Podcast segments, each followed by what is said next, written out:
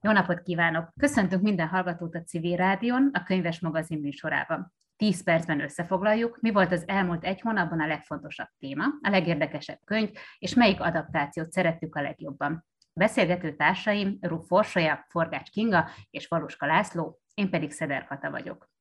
Az első témánk az, az egy könyv lesz, egy regény, mégpedig Kollár Klemenc Lászlónak az Öreg Banda című könyve, ami októberben mutatkozott be a Margó Irodalmi Fesztivál és könyvására. És uh, tulajdonképpen egy családregényről van szó, egy sváb család történetét meséli át, ami átível az egész 20. századon, és Orsi, te voltál az, aki javasoltad, hogy ezt a könyvet válasszuk novemberre. Miért szeretted volna, hogy ez legyen a témánk? Két okból egyrészt egy új megjelenés azért mindig, mindig öröm, és mindig érdemes róla beszélni. Nekem volt egy személyes okom is, amiért ezt a könyvet mindenképp el akartam olvasni. Ahogy említetted, te is ez egy sváb családról szól, és én is a sváb családból származom, és arra, arra számítottam, hogy majd amikor olvasom ezt a könyvet, majd nagy felismeréseim és nagy aha élményeim lesznek, és, és rá ismerek olyan, egy olyan közegre, amely számomra is ismerős, és be kell vallanom, ez nem történt meg, ami egy nagyon érdekes élmény volt, és arra a felismerésre jutottam végeredményben, hogy, hogy tulajdonképpen minden egyes népcsoport mennyire sokszínű és mennyire heterogén, és tulajdonképpen ez egy nagyon pozitív élmény volt nekem összességében, de ennek ellenére nagyon, nagyon érdekes és izgalmas részleteket találtam a könyvben, ahogy te is mondtad, ez egy családtörténet, és alapvetően egy lecsúszás történet, hiszen úgy indulunk, hogy a, a főszereplő család egyik pillanatra a másikra elveszíti minden vagyonát, és egy viszonylag erős paraszti pozícióból teljesen a társadalom legalján találják magukat, és előről kell felépíteniük mindent,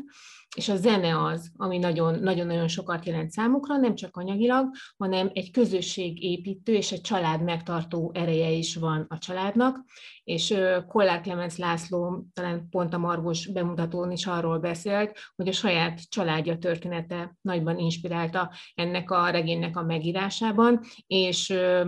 nagynéni, keresztanyukák, ismerősök, falubeliek elmondásából szedegetett össze nagyon sok olyan történetet, amelyek később beépültek a regénybe. Tehát ebben a regényben a valóság, a fikció, a mítoszok, a tények, a történelem, tehát mindez ad egy nagyon izgalmas egyveleget, és tulajdonképpen egy család történetét követhetjük végig jó talán 150-200 éven keresztül. Úgyhogy mindenképp ajánlom ezt a könyvet, mert nagyon izgalmas utazás. Egyrészt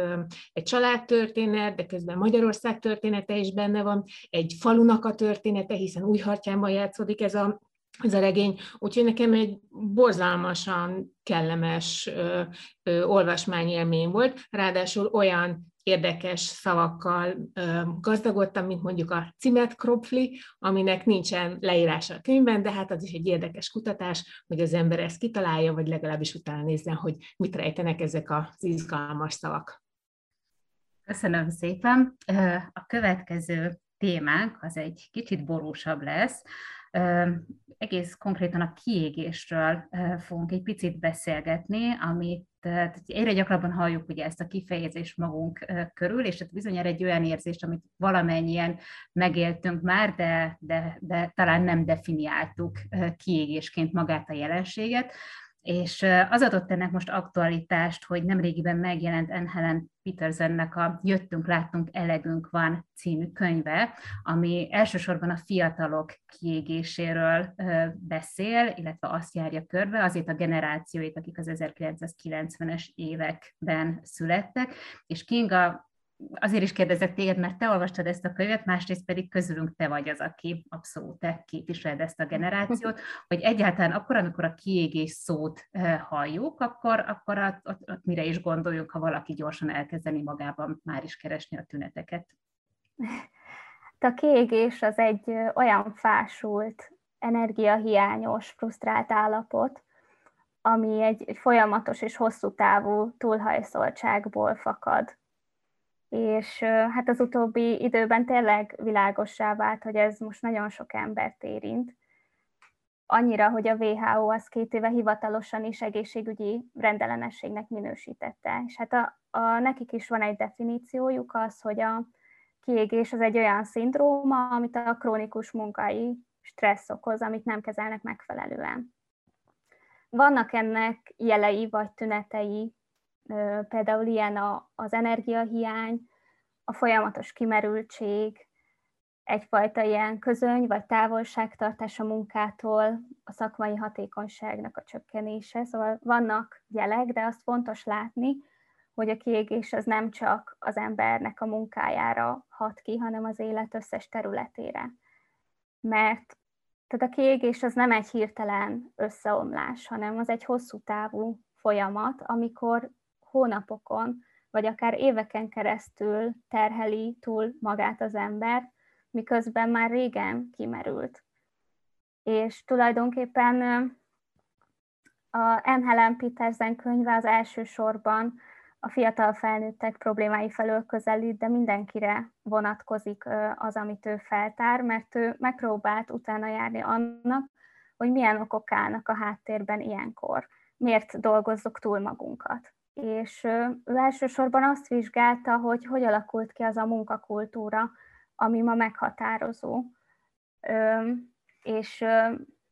arra jutott, hogy például a szabadúszó munkáknak a, az elterjedése, aztán a, a home office,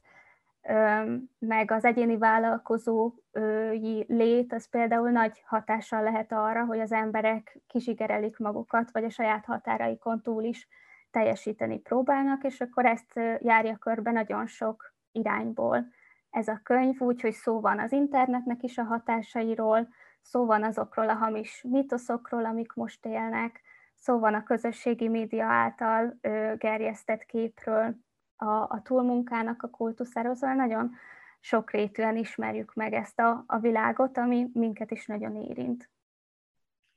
Köszönöm szépen, és az utolsó témánk pedig ezúttal is egy adaptáció, talán a legklasszikusabbnak számító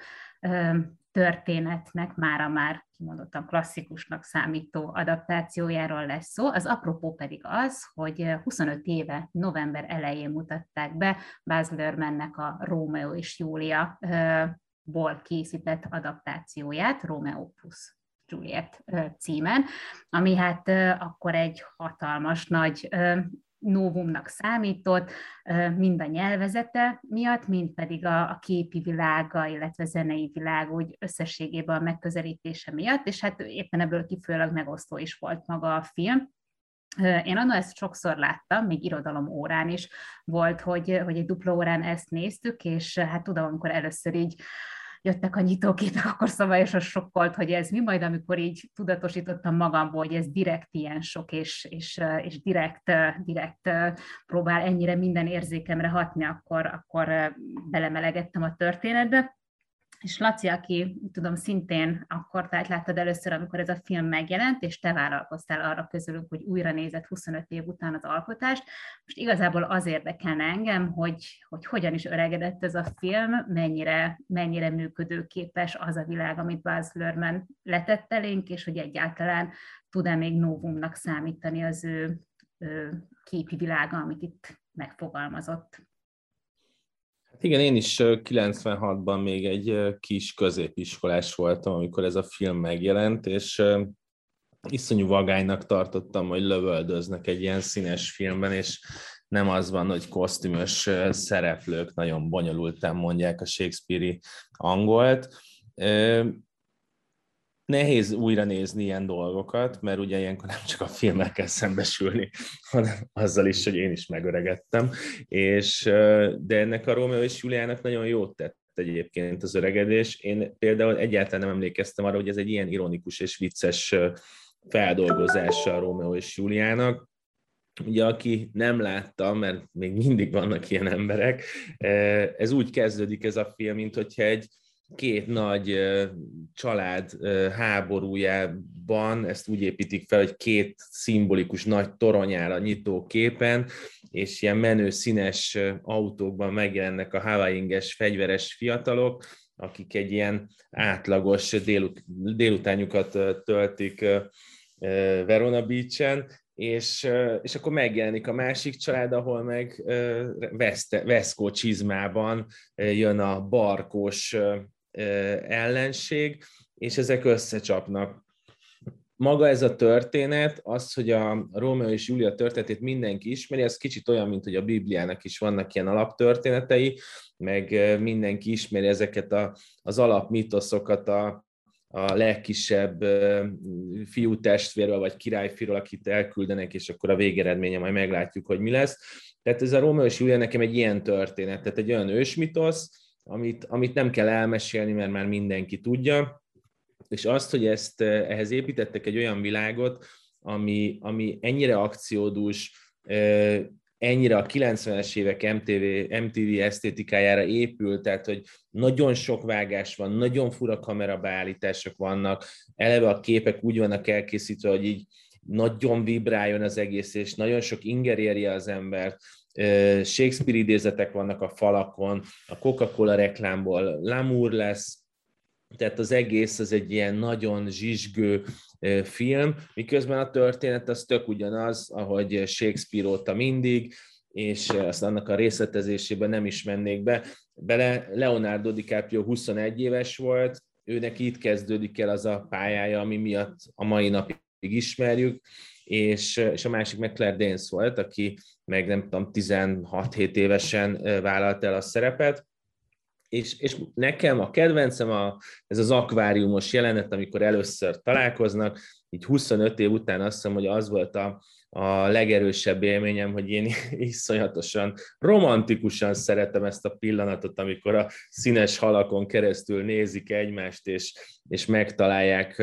a másikban a szerelmet. Úgyhogy iszonyú jó zene van, rengeteg ikonikus dal, szerintem óriási, óriási volt a film így újra nézve is, és ezt csak azért merem mondani, mert ebben már benne van a jó adag nosztalgia, de mégse volt,